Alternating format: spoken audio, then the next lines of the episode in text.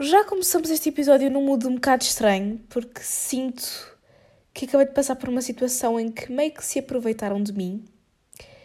E eu odeio que me façam passar por burra ou que se tentem aproveitar de mim, mas infelizmente eu acho que deixo muito que as pessoas façam isso. Mas eu não me vou alongar muito nisto porque eu não posso contar que episódio é esse. Talvez daqui a uns episódios eu possa contar, mas neste momento acho que é melhor não, né?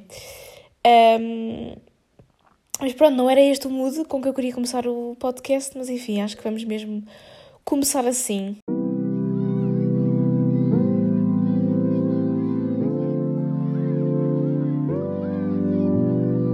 Vamos para a história da semana, que também não é muito agradável, mas que também vai dar assim um pequeno input para o que eu vou falar mais para a frente. O tema principal deste episódio vai ser muito sobre a educação, a criação e o facto de hum, ser pai ser uma grande responsabilidade. E vocês agora estão a pensar, Mariana, tu tens 18 anos, tu não és mãe, o que é que tu sabes sobre este assunto? E eu vou-vos responder muito pouco, mas é sobre esse pouco que vamos falar hoje.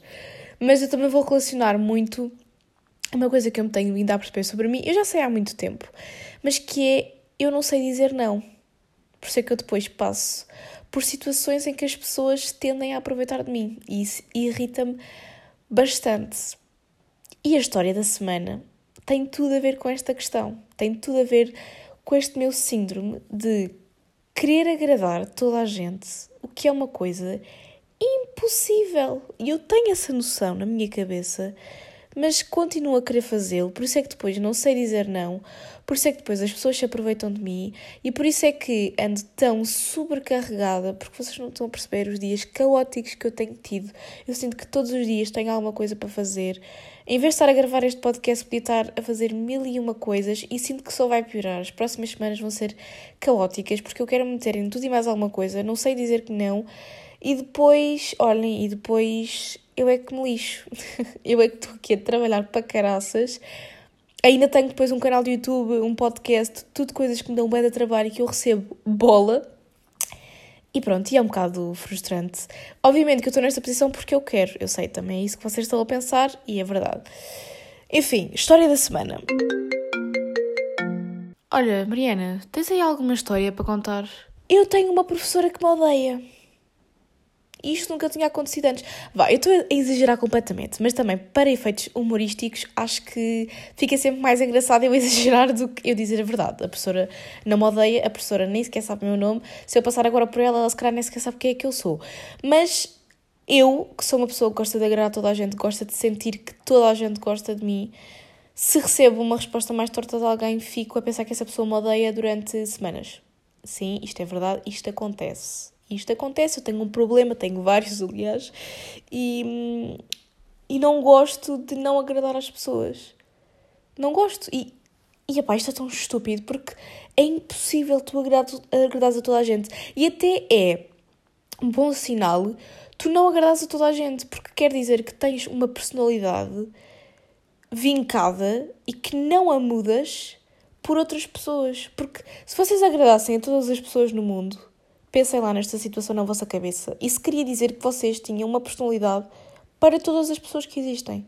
Se vocês agradassem a todas as pessoas do mundo, vocês também estariam a agradar às pessoas más que existem.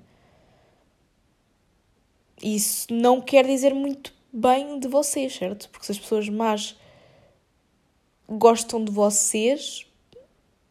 Ok, o meu raciocínio está um bocado confuso, mas eu acho que vocês estão a perceber. Tipo, é bom não agradar a toda a gente, porque isso quer dizer que a tua personalidade não é para toda a gente, que tu não és para toda a gente e que tu te mantens fiel a ti própria, independentemente da situação em que tu estejas, com quem estejas, enfim, não é? Isto faz sentido. Não é suposto tu agradares toda a gente. Aliás, nós, a internet e o facto das coisas estarem tão globalizadas, o facto de ser tão fácil ir de um lado para o outro do mundo, tão fácil, entre aspas. Estou a dizer tão fácil porque é apanhar um avião e estás do outro lado do mundo, mas obviamente que isso tem muitos custos monetários, etc. Um, mas o facto de nós sabermos tanto sobre todas as culturas que existem é uma coisa muito assustadora, porque lá está, o humano tem a tendência de querer agradar aos outros, de querer pertencer a uma comunidade, mas isto começou tudo na era da pré-história em que a tua comunidade eram 20 pessoas e tu não tinhas como chegar à outra ponta do mundo, tu não tinhas como conhecer outras culturas, tu não tinhas como saber tudo sobre milhares de pessoas, porque agora nas redes sociais nós conseguimos saber a vida de milhares de pessoas.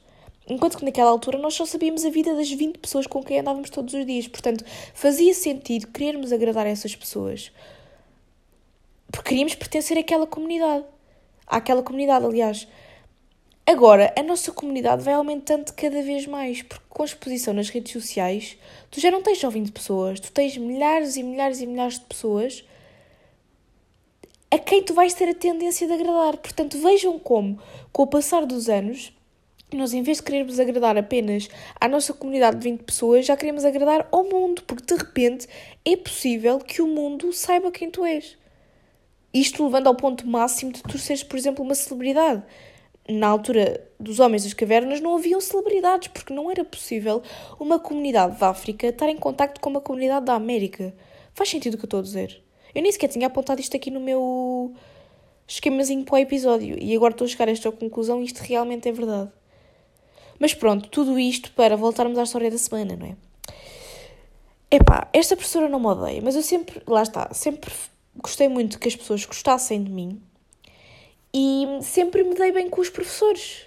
Sempre tive essa boa relação. Já passei pela graxa, pela, pela graxa não, pela graxas da turma, uh, pela lambotas, pela. Não vou dizer outro nome porque é feio para um podcast, mas vocês sabem o que é que eu estou a querer dizer. É verdade, mas eu sempre tive uma boa relação com os professores, porque independentemente de eu, se calhar, gostar mais de uns do que de outros, de eu gostar mais de uma disciplina do que de outra, de eu ter boas notas àquela disciplina ou não, eu sempre gostei de manter uma boa relação com eles porque eu realmente respeito muito a profissão de professor, tanto é que eu quero ser professora, não é? E para eu respeitar muito e saber o quão difícil deve ser gerir uma turma e, e transmitir um conhecimento que para eles é tão óbvio para miúdos que estão a ouvir aquilo pela primeira vez, pá, eu acho que é uma profissão de louvar e nós sabemos todos os problemas que os professores têm estado a passar, pá, eu acho que não deve ser mesmo nada fácil e, portanto, eu sempre gostei de ter uma boa relação com os professores porque sempre os admirei imenso, imenso. E pronto, e, e, e quando esta professora, pá, me diz certas coisas, eu fico olha, pronto, uma, uma pessoa, uma professora que não, não gosta de mim, que não vai com a minha cara. E, e atenção, eu também estou a dizer isto, mas eu sei que tudo o que ela me disse até agora é a mais pura das verdades. E eu se calhar não gosto de ouvir essas verdades. Mas não foi a aula desta semana, foi a aula da semana passada. Ela já me tinha dito que eu não tinha jeito para cortes. Porque é assim, eu também tenho que ser sincera, eu odeio biologia vegetal. Nós estamos 3 horas em laboratório. Pá, até agora tivemos a olhar para algas e musgos e, e eu odeio aquilo. Eu não, juro, eu não consigo perceber o amor por plantas ao ponto de passar três horas num laboratório, olhar para elas, vê-las ao microscópio. Pá, não é para mim, não gosto. Depois, os nomes que nós temos que saber, mega complicados, não gosto. E depois eu não tenho jeitinho nenhum já em biologia celular eu tinha, me tinha percebido disto, que é, eu não tenho jeito para fazer preparações em laboratório, não tenho jeito para laboratório, fica sempre tudo mal, eu não sei fazer cortes. E então eu estava a cortar, acho que aquilo era o que? Uma alga? Acho que era uma alga. E a professora a ver eu a cortar com a lâmina, vira-se para mim e diz, bem, falta ter um bocadinho de jeitinho para fazer esses cortes, não é? Falta-te um bocadinho de jeitinho. Eu fiquei tipo, opá, eu sei que isso é verdade, mas não precisava de me tirar isso à cara. Logo aí foi um impacto, estão a ver? Mas aí eu nem fiquei muito chateada, porque eu até achei que a professora estava assim meio que a brincar comigo, sabem? Pronto, e a professora é super fofinha, atenção. Ela é super fofinha, apesar de eu estar a dizer que eu acho que ela me odeia, ela é mega fofinha. Ela, hum, a ver as coisas em laboratório, vira-se para nós e diz: Epá, isto não é tão interessante. A maior parte de nós fica a para os outros do género: onde é que está a parte interessante? Porque eu estou a olhar para algas, não sei onde é que está a parte interessante disto tudo. Mas ela vira-se e diz: Epá, isto é tão interessante, isto é tão interessante. E nós ali a contar e a perceber que ainda falta uma hora para sairmos. Enfim. Um, pronto, isso foi logo, foi logo assim o primeiro impacto, foi a semana passada.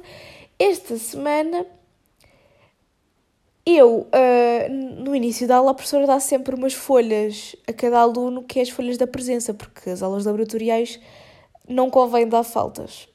E eu tinha ido à casa de banho e ela estava a distribuir as folhas. E na altura em que eu cheguei, só que a professora estava de costas para mim, portanto ela não se tinha percebido que eu tinha chegado. Ela estava a tirar a folha, estava a ler o meu nome e vira-se para, para o rapaz da minha turma que costuma estar ao meu lado e diz: Ah, isto é aqui a sua colega no lado, não é? A sua colega do lado, não é? Aquela que fala muito. E eu atrás da professora, do género: Oh meu Deus, aquela que fala muito a professora, na cabeça dela, tem a minha imagem como aquela que fala muito. E atenção, eu até aquela aula eu tinha tido duas aulas com ela. Como é que em duas aulas, ainda por cima, numa turma que eu não conheço quase ninguém, a imagem que ela ficou de mim foi aquela que fala muito. E eu, bem envergonhada, se disse: Sou eu, professora. Mas mas eu não falo muito, mas bem envergonhada. Porque eu estou numa turma em que não conheço quase ninguém. A única pessoa com quem eu falo assim mais é esse tal rapaz que está ao meu lado, que até foi ele que puxou a conversa comigo e é ele que puxa a conversa comigo nestas aulas de Biologia Vegetal. Atenção, quero deixar aqui muito claro. Um, mas assim, toda envergonhada, disse: Pronto, está bem. Aceitei a folha, sentei-me. Aí ela respondeu: Ah, fala um bocadinho, assim, às vezes fala um bocadinho. Eu sentei-me, assim, bem envergonhada, do género: Meu Deus, como assim? Eu, como assim? Eu, eu, eu, já sou uma porcaria à biologia vegetal. Se esta professora fica com uma imagem minha, e atenção, nós não somos avaliados por participação, nem por comportamento, nem por nada disso. Portanto, pouco importa se eu falo muito ou se eu falo pouco, nada, percebem? Não importa nada disso. Mas fica mesmo bué. Ai, a sério. Porque eu até percebia se isso fosse com a minha turma antiga, porque na minha turma antiga, aquela mesa era uma confusão, porque nós comparávamos as preparações uns dos outros, havia esse companheirismo de turma que eu sinto que nesta turma ainda não há, porque nós meio que não nos conhecemos ainda muito bem, né? Uh, e eu, as únicas vezes que eu falo é mesmo com esse tal rapaz e é tudo coisas sobre a preparação e dúvidas que eu tenho. E eu fiquei mesmo, juro, fiquei mesmo envergonhada quando ela disse isso. Depois, tinha uma dúvida, porquê? Porque eu tinha estudado, era a primeira vez que eu tinha estudado a matéria toda, eu tinha aquilo tudo sabido antes do laboratório, se me serviu muito, não, porque eu continuei sem perceber nada. Eu tinha a matéria toda estudada e tinha ficado com uma dúvida, perguntei e a professora vira-se: Ah, tu com o vídeo que eu vou passar a seguir vais perceber essa dúvida, vais perceber, vais perceber. Mas mesmo do género, eu não te explico nada, tu já vais perceber a seguir. Tipo, fiquei bem triste porque eu tinha-me dado o trabalho de saber aquilo tudo para impressionar. Não, estou a gozar, não era para impressionar, era mesmo porque eu estou muito à toa naquelas aulas e eu quero ver se começa a perceber alguma coisa. Um, não era para impressionar, para fazer com que ela goste de mim, se bem que já não sei o que é que é de fazer mais, para, que, para aquela professora perceber que eu não sou aquilo que ela tem na cabeça dela, um, enfim. Mas também o que é que importa? E é isto que eu também quero chegar à conclusão: é o que é que importa? Se ela gosta de mim, se ela não gosta de mim, o que é que isso importa? O que é que isso vai fazer diferente na minha vida? Eu estou com ela uma vez por semana. Pá, a aula é uma seca, é. Mas o que é que importa se ela gosta ou não gosta de mim? Se ela fosse próxima a mim, isso importava. Mas como ela não é, o que é que importa? Ela nem sabe o meu nome. Estou a perceber? Ela nem sabe o meu nome. Mas pronto. Um, depois disso Pá, eu, como sempre, a fazer cortes horríveis em que não dava para ver nada, cortes super grossos, porque aquilo é cortar musgos e alguinhas com uma lâmina, tem que ficar traços mesmo fininhos para tu veres ao microscópio e eu sou uma porcaria a fazer aquilo. E hum, da primeira vez que não estava a conseguir ver nada, a professora foi lá e disse: Olha, pode ser da lâmina, vou-te dar uma lâmina nova, pode ser que agora já consigas cortar e consigas ver melhor. Não consegui, e ela só se virou e disse: Bem, é melhor ires ver a preparação de algum colega, porque claramente tudo aqui da tua não vai sair nada. E eu, ai meu Deus, essa professora odeia-me, eu faço tudo mal, eu sou uma porcaria. Eu, e depois comecei com aquela minha cena de querer agradar, julgamento social e, enfim. Se calhar vocês estão a ouvir isto e a achar que eu sou ridícula, que não faz sentido eu estar a dar tanta importância a isto, que não é assim tão importante. Eu sei, ainda por cima na faculdade, se isto ainda fosse o secundário, mas é na faculdade. Eu sei, mas eu tenho esta coisa em mim de querer agradar. Mas agora, em relação a essa questão de falar muito, eu tinha-vos dito no último episódio que eu sou uma pessoa que fala bastante, tanto que por isso é que tenho um podcast e um canal de YouTube, etc. E, de facto, esta semana, por várias vezes, eu pus-me a pensar que eu, se calhar, às vezes falo demais. E é uma cena que eu não consigo controlar, porque para mim é mesmo importante eu falar. Se eu falo muito é porque eu estou à vontade com a pessoa, é porque eu estou bem. Se vocês são próximos a mim e eu estou o dia todo calado ao vosso lado, é para desconfiar, é porque há alguma coisa que não está bem comigo. Porque quando eu estou bem, eu gosto de falar, eu fico bem a falar.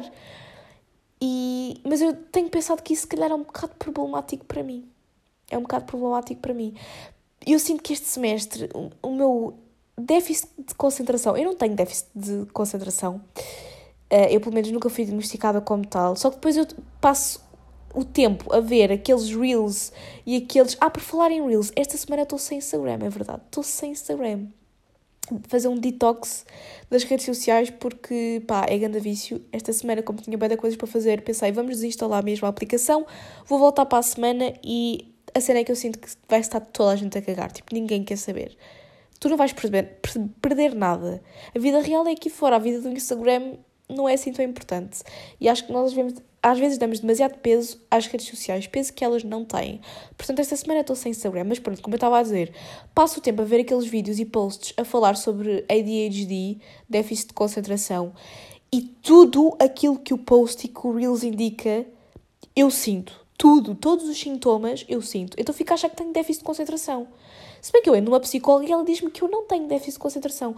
Não sei se fosse outro especialista, ele me diria que tenho. Eu não preciso ser diagnosticada.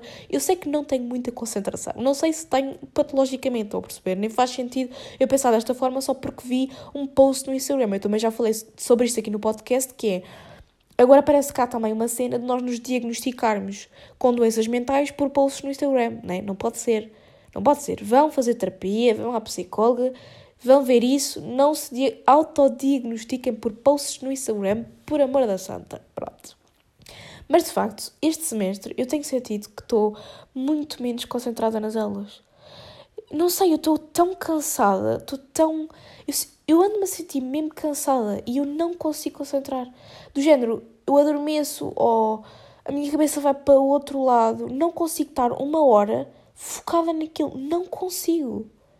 É que eu nem, nem vou para o telemóvel nem nada. Aliás, esta semana eu estou sem o Instagram, portanto eu nem tenho muito sentido a necessidade de ir ao telefone. Aliás, posso-vos dizer que as únicas vezes que eu tenho ido mais ao telefone é para jogar a Day, né? Voltou o Day, voltou esse jogo que há uns anos era bué popular e eu estava num nível bem avançado. Eu joguei durante imenso tempo, até me lembro que era no meu iPad, no meu iPad não, do meu tablet antigo.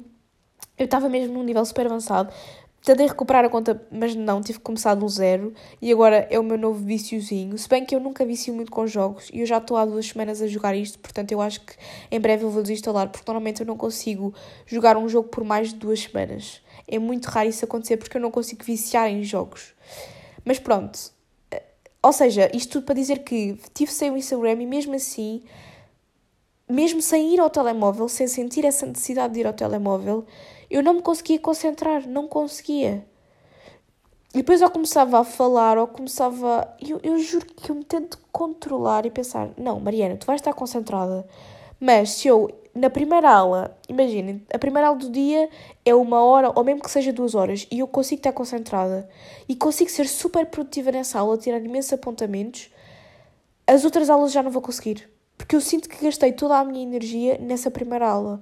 Então eu tenho que saber utilizar muito bem a minha energia para as aulas que são mais importantes para mim. E eu sinto que quem, me, quem só me segue no canal de YouTube e mesmo no Instagram, se bem que no Instagram eu acho que já também desmistifico um bocadinho mais isso, mas quem só me segue no canal de YouTube, só vê um, um ou dois vídeos, vai achar que eu sou outro tipo de aluna completamente diferente, que eu sou aquela aluna que se senta na primeira fila, bem concentrada, sempre a tirar apontamentos, sempre a fazer perguntas, que sabe a matéria toda.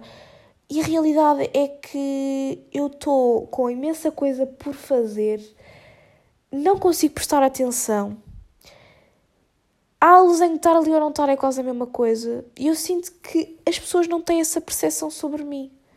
Mas é verdade, malta, é verdade. Se eu não estudar a matéria em casa, podem ter a certeza que eu não sei nada do que eu estou a dar. Porque eu, o que eu retenho nas aulas é zero e isso sempre foi assim. Eu acho que agora, lá está, estou com mais dificuldade em concentrar-me. Não, o semestre já começou há quase um mês e eu sinto que ainda não consegui voltar ao ritmo das aulas. Sinto que a época de exames me deixou completamente no chão. Uh, mas eu sempre fui assim. Eu sempre. É, passava uma mosca e eu desconcentrava-me não consigo reter as coisas na aula, tenho que estudar as coisas em casa. O meu irmão, por exemplo, já é completamente diferente. Ele, ele pá, é super concentradinho, super caladinho. Pá, se for preciso, numa aula, ele sabe o conteúdo. Dali um mês ele sabe esse conteúdo que deu nessa aula porque ele retém aquilo tudo. Ele não precisa de ir para casa estudar o conteúdo. Ele, pá, passa os dias inteiros a jogar e tem notas incríveis. Aliás, nós já lhe dissemos várias vezes, tu, se tu estudasses mais um bocadinho, tu tinhas tipo 20 a tudo. Porque o gajo é um gênio. Ele retém tudo nas aulas. Já eu preciso de estudar bué de tempo para conseguir entender aquilo que tem nas aulas é, é pá, isto está-me a irritar bem neste semestre, mas pronto. Será que eu não falo demais? Será que eu tenho que me con controlar um bocadinho? Porquê é que eu ando tão desconcentrada? E depois eu sinto que quanto mais coisas eu tenho para fazer, com, quanto, mais, com, quanto mais ansiedade eu tenho, mais desconcentrada eu fico, mais irrequieta. E depois é aqueles bancos do auditório, passa ali tantas horas seguidas. Enfim, sinto que isto já se tornou mais um desabafo do que propriamente um assunto do podcast, não é? Uh, até porque, como eu disse há bocado, o assunto do podcast é educação. Estamos a, já há 20 minutos a falar e eu falei sobre educação. Até agora não falei sobre educação. Porquê que eu pensei neste tema e como é que ele está relacionado depois então com a, esta parte de eu não que eu, de eu querer agradar a toda a gente e não saber dizer que não às pessoas? Porque no outro dia eu tenho uma prima de 5 anos, fez 5 anos há pouco tempo. E nós temos uma relação super próxima. Eu, eu sinto-me tão bem a brincar com ela. Pá, não vou negar que às vezes é super cansativo. Por isso é que, lá está, ainda bem que eu ainda não sou mãe, porque é um full-time job, é uma coisa mesmo super cansativa. E claro que tenho as minhas desavenças com os meus pais, mas eu sei reconhecer o quão complicado é educar alguém porque há sempre um caminho que tu sabes que, ok, eu vou educar desta maneira porque eu sei que isto é o certo. Mas depois há sempre a questão de tu és um ser humano e às vezes tu não consegues ir sempre pelo caminho certo. Às vezes, em vez de ires pela pá, não vou gritar com ele, vou conversar como adulto que ele é, vou explicar o que é que eu estou a sentir, vou querer que ele me diga o que é que ele está a sentir, mas às vezes estás tão irritada que sai um grito, porque tu és um ser humano, os pais são seres humanos, portanto, para além da função de pais, eles também vão ter a função de pessoas que têm dias desgastantes e não conseguem fazer tudo perfeito, não é? É impossível um pai ser perfeito e são duas personalidades, quer se quer ou não, são duas personalidades, e à medida que a criança vai crescendo, acho que vai ser do mais difícil esta parte da educação, porque acho que nos primeiros meses do bebê também deve ser muito difícil em termos de privação de sono e. Pai, mesmo fisicamente, tens que estar ali 100% para ele, dar-lhe comida, dar-lhe mamar, não sei o quê. Depois, ainda por cima, se as mulheres têm um pai que apresenta ou não, que as ajuda ou não, isso também complica imenso e depois há as depressões pós-parto porque os níveis hormonais da mulher também estão todos desregulados e depois há uma crise de identidade do género quem é que sou eu pessoa, mulher e quem é que sou eu mãe, parece que agora tudo o que eu faço é ser mãe e as minhas paixões e eu, tudo isto que eu estou a dizer é daquilo que eu vejo, daquilo que é passado nas redes sociais, é da experiência que a minha mãe teve comigo e com o meu irmão e que ela me conta, porque obviamente eu não passei por nada disto ainda, mas sei que isso deve ser super complicado. Mas em termos de educação, esses primeiros meses eu sinto que é o mais fácil, porque o bebê não fala. O bebê, pá, chora, ok, quer comer ou quer dormir, ou quer mudar a fralda ou quer atenção, né? Não é muito difícil educar.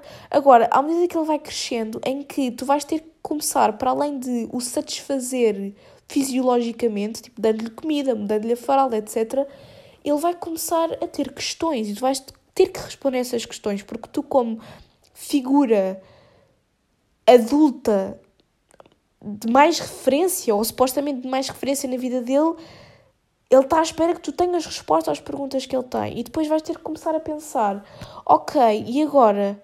Vai-me tratar por você ou vai-me tratar por tu? Vai para a escola pública ou vai para a escola privada? E deixa-o vestir sozinho visto. Que, com que brinquedos é que ele quer brincar? E estão a ver um, o que é que é o bem e o que é que é o mal? Ele está a chorar, está a fazer uma birra, grito com ele, converso com ele. Trato um miúdo de dois anos como a criança que ele é ou já o encaro como um adulto? Estão a perceber? Eu lá está, eu não percebo nada de educação, de parentalidade, mas eu sinto que depois, quando estas questões começam a surgir, o desgaste já não é tão físico, é mais psicológico. E esse desgaste psicológico dura o resto da vida, porque uma mãe está sempre em constante preocupação e um pai também. Estão sempre em constante preocupação até ao resto da vida. Obviamente que depois já se pressupõe que a partir de uma certa idade a pessoa, o adulto, o adolescente já consiga tomar as decisões por ele próprio, fazer a sua vidinha independentemente dos pais, mas há sempre aquela preocupação que fica. Eu sinto que há muitas mais razões para não se ter filhos do que para se ter filhos, e hoje em dia, cada vez mais, as pessoas estão a desistir desta ideia de ter filhos e eu percebo, honestamente, eu acho que eu consigo listar muitas mais desvantagens do que vantagens. E eu conheço amigas minhas que não querem ter filhos e eu digo-lhes que eu as percebo completamente. E, e honestamente, às vezes não sei se esta ideia de querer ter filhos é uma coisa mesmo que é uma vontade minha ou se é mais porque é o expectável socialmente. Agora eu cada vez mais estou a perceber que eu de facto quero ter filhos e lá está, esta convivência com a minha prima faz-me perceber que eu adoro ter esse impacto, porque querendo ou não, tu sendo um adulto ou um adolescente ou o que quer que seja na vida de uma criança em desenvolvimento, não é? Porque eu estou a acompanhar o desenvolvimento da minha prima, eu estou com ela várias vezes eu sou uma figura também de referência na vida dela. Obviamente que ela tem os pais dela, etc. Mas também estou muito tempo com ela. Estou a acompanhar ela a desenvolver as suas ideias, os seus pensamentos. Um, uh, ah, pá, é super engraçado. Antes eu via que ela não falava, agora de repente já fala, já tem opiniões. E eu quero ter esse impacto na minha vida com um filho meu ou com uma filha minha quer de facto isso. Portanto, eu estou-me cada vez mais a perceber que é uma ideia mais minha do que uma hum, ideia imposta pela sociedade. Porque nós, como seres humanos, temos este privilégio que os outros animais não têm, né? Que é nós podemos escolher se, ter, se queremos ter filhos ou não, porque como criámos esta sociedade e somos racionais e não sei o quê, blá blá blá o sexo não é só. Ok, há outros animais que têm, eu já vi estudos sobre isso, né? Que têm sexo também pelo prazer e não só para dar continuidade à, à, à população, né? Mas a verdade é que a maior parte dos animais fala para dar continuidade à população. E nós, felizmente, podemos escolher se o queremos fazer ou não, exatamente por termos estas vidas tão estruturadas já nem sei onde é que eu estou a querer ir com este pensamento. Mas enfim, tudo isto para dizer que eu percebo que há muito mais desvantagens do que vantagens. É pá, é uma responsabilidade bem grande ter um filho, é um desgaste financeiro. Tipo, se tu nunca tiveres filhos a tua vida toda, tens muito mais liberdade para fazer o que tu quiseres, quando tu quiseres. Liberdade económica, liberdade de viver onde tu quiseres, de fazer o que tu quiseres a nível profissional. Um, Imagina que o teu filho morre, imagina que o teu filho tem doenças e epá, eu sei, há muitas desvantagens. Também há um TikTok, ou uma página no TikTok que reúne né, a quantidade de desvantagens que existe em ser-se hum, mãe uh, ou pai e eu concordo a 100%, lá está. E ok, vou voltar ao facto de conviver com a minha prima tem feito uh, perceber isso, etc, etc, etc. Tudo isto porque no outro dia ela estava aqui a brincar no meu quarto e sempre que os adultos. E é assim, eu com este episódio, eu não sei se vai parecer isso, mas eu não quero de todo criticar a educação, porque mais uma vez eu não sei o que é ser mãe, eu não sei como é que eu vou ser enquanto mãe, eu tenho algumas ideias daquilo que eu gostava ou não de querer fazer com os meus filhos, ou com o meu filho, ou com a minha filha, não sei quantos vou ter, não sei de que sexo, não sei.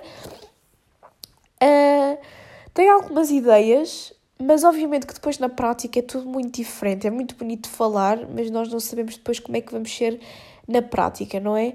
E eu não quero parecer que estou a criticar a educação que o meu tio, neste caso, está a dar a ela e a minha, pronto, a ex-mulher do meu tio, no caso, eles estão separados.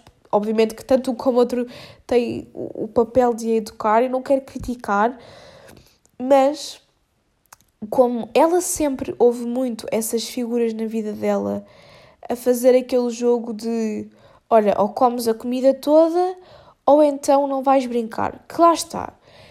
Eu, com 18 anos, visão de Mariana, não sendo mãe, acho mal. Mas eu não sei o que é que eu vou fazer quando tiver filhos, não é?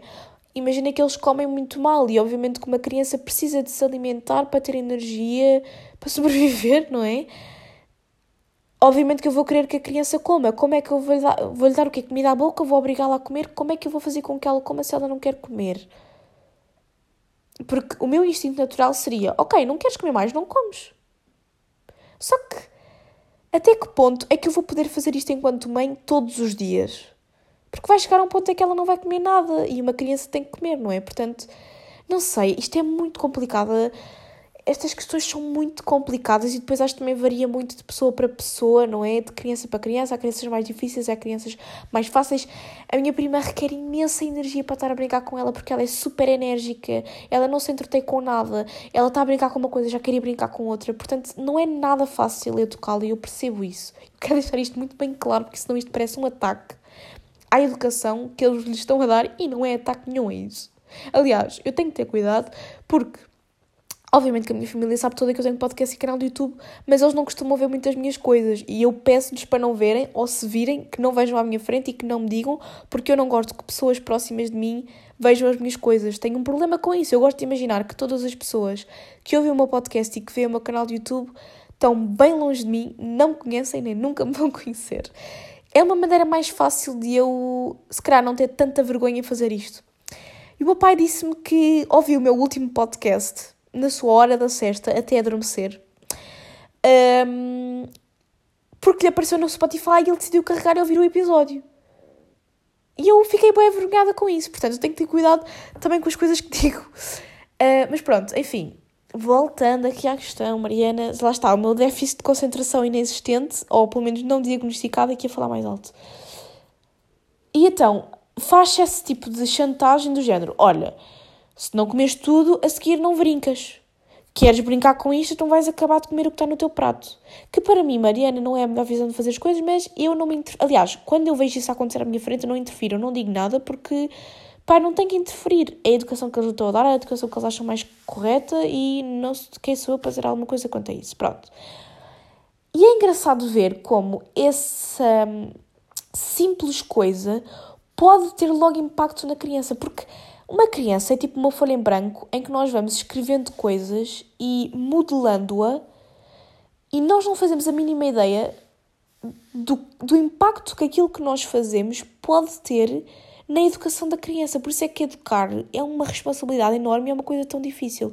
Porque ela estava aqui no meu quarto um, e eu já não me lembro exatamente qual foi a chantagem que ela utilizou, mas ela queria subir para o meu roupeiro, para as prateleiras lá em cima, que é super perigoso. Eu estava aqui sozinha com ela e disse-lhe: opá, oh Mel, lá para cima não vais, porque é perigoso, podes cair. Eu a tentar explicar-lhe de forma, de forma racional que, epá, é perigoso, podes cair.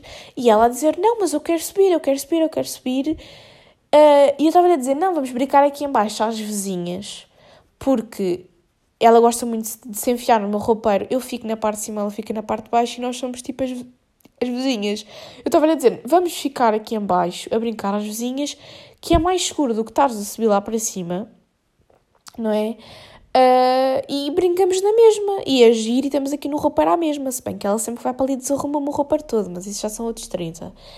E ela a dizer, uh, não, se eu não subir lá para eu não me lembro se foi exatamente isto, lá está, mas também não é importante dizer aquilo que foi exatamente dito, é importante que vocês percebam onde é que eu quero chegar. E ela vira-se e diz: uh, Não, uh, se tu não me deixares subir lá para cima, eu não brinco mais contigo, nem brinco mais às vizinhas. E eu fico a olhar para ela do género: Olha-me esta bitch que já aprendeu o que é que é chantagem e este tipo de manipulaçãozinha e está-me a querer fazer chantagem comigo, a dizer que não brinca comigo se eu não a deixar ir lá para cima.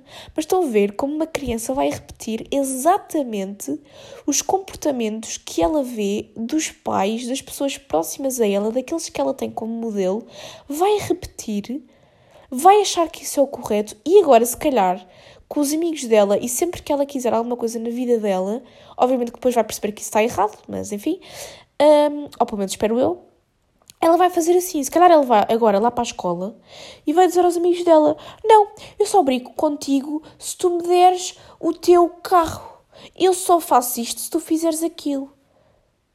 Vai aprender isto vai aprender, vai replicar isto que aprendeu aqui. E eu pus-me a pensar, obviamente, eu não disse nada a ela, não disse nada a ninguém, porque quem sou eu para estar mais uma vez a criticar? Mas fiquei a pensar nisto, do género, olha-me esta.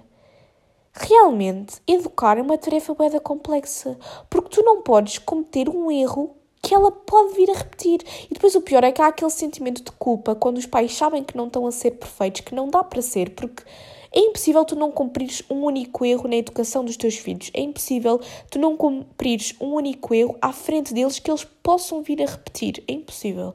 E depois há aquele sentimento de culpa. Se acontece alguma coisa, tu ficas a pensar: será que fui eu que tive influência nisto? Mas não, porque depois também não, não nos podemos esquecer que há uma altura em que eles, para além da influência que têm em casa, também têm influência da escola e às vezes muitas das atitudes que ele tem, que têm, que podem não ser as mais corretas, são um conjunto de tudo, não é só aquilo que vem de casa. Portanto, se a criança às vezes tem um comportamento menos bom, também pode ser pelas influências externas e não só pelas influências de casa e a culpa não é dos pais e isto é um tema boeda complexo e assustou-me um bocado essa parte, não é? Eu a pensar no meu futuro, porque não sei. Eu, honestamente, se tivesse um filho agora e ele começasse a chorar à minha frente, eu acho que começava a chorar também. Se eu tivesse desesperado o suficiente para não perceber o que é que ele queria, não saber como é que havia de fazê-lo parar de chorar, eu ia começar a chorar também. Porque, obviamente, eu não tenho a maturidade suficiente e acho que também nós nunca estamos preparados, não é? Para ser pais. Pelo menos é aquilo que eu também ouço das das experiências, é que nós nunca estamos preparados. Acabamos por aprender com a experiência, né? com as vivências. Porque não há um manual, não há uma coisa certa a seguir, e mesmo que houvesse, é impossível nós cumprirmos aquilo tudo, é impossível nós sermos aqueles pais perfeitos, com aquela educação mega positiva, e, e, ah, e epá, é muito complicado. Eu fiquei a pensar imenso nisso. E lá está. Outras coisas que eu noto que eu não concordo a 100% e que não sei até que ponto é que isso é bom ou não para uma criança. E também tem muito a ver com aquilo que eu vos estava a dizer há bocado do obrigar a comer tudo o que está no prato. Mas não só. Há muitas questões em que os pais querem, obviamente, que os filhos, quando são assim muito novinhos, façam exatamente o que eles querem. E quando os filhos dizem que não, o instinto natural dos pais. Eu estou com tanto medo de fazer este episódio porque aparece uma pitalhinha a falar sobre assuntos que eu não sei nada, mas enfim, eu vou continuar, eu vou continuar. Enfim, uh, e os pais têm aquela tendência de os obrigar a fazer aquilo, mesmo depois dos filhos terem dito que não. E é aqui que eu vou relacionar isto com a minha própria experiência, se bem que eu não estou a criticar os meus pais a ponto algum, até porque eu acho que os meus pais são incríveis. Obviamente que tem, temos as nossas desavenças, mas é como tudo na vida. Vai ser impossível vocês agradarem a toda a gente, lá está, e estarem sempre bem com toda a gente. Se, nem, se até com os meus pais eu tenho desavenças, não haveria ter desavenças com uma professora desconhecida. Né? É impossível, pronto. Até que ponto é que isso não ensina às crianças que a vontade delas não importa, não é? Porque quando uma criança diz, isto por acaso, e eu tenho aqui um episódio no podcast com a minha mãe em que até falamos sobre isto. Lembro-me perfeitamente da minha mãe me contar uma história em que eu. Primeiro, nós, ela sempre nos deixou vestirmos sozinhos e etc., que isso para as pessoas já era muito estranho. E em que eu dizia que não queria vestir um casaco e. Pá, acho que foi uma coisa assim. Eu tenho que ir ouvir esse episódio outra vez porque acho que nós falámos sobre isso. Eu já não me lembro bem como é que foi esta história, mas não interessa que eu, que eu não queria vestir um casaco e ela queria que eu vestisse um casaco porque estava frio e eu não queria. E ela disse: Pronto, ok, não queres, não queres, não levas o casaco vestido. E deixou que eu sentisse frio e que eu sentisse a necessidade de pedir o casaco. Ou seja, não me obrigou a vestir o casaco até que eu quisesse, ou até que. Não é que eu quisesse, porque eu no fundo não queria, é até que eu, por olhar para ela e ela ser minha mãe, vestisse o casaco só porque ela está a mandar e não porque é a minha vontade. Estão a perceber? Até que ponto é que isto não ensina às crianças que devem fazer coisas que não são da vontade delas? Não é? Isto depois é aqui uma questão também lá está muito profunda. Eu hoje em dia não tenho a capacidade para dizer que não muitas vezes. Eu sinto que sou muito ingenuazinha e tenho muitas amizades que se calhar não me fazem assim tão bem. E mesmo às vezes combino coisas com essas pessoas porque não sei dizer que não e, e, e se calhar devia começar a aprender a dizer mais que não.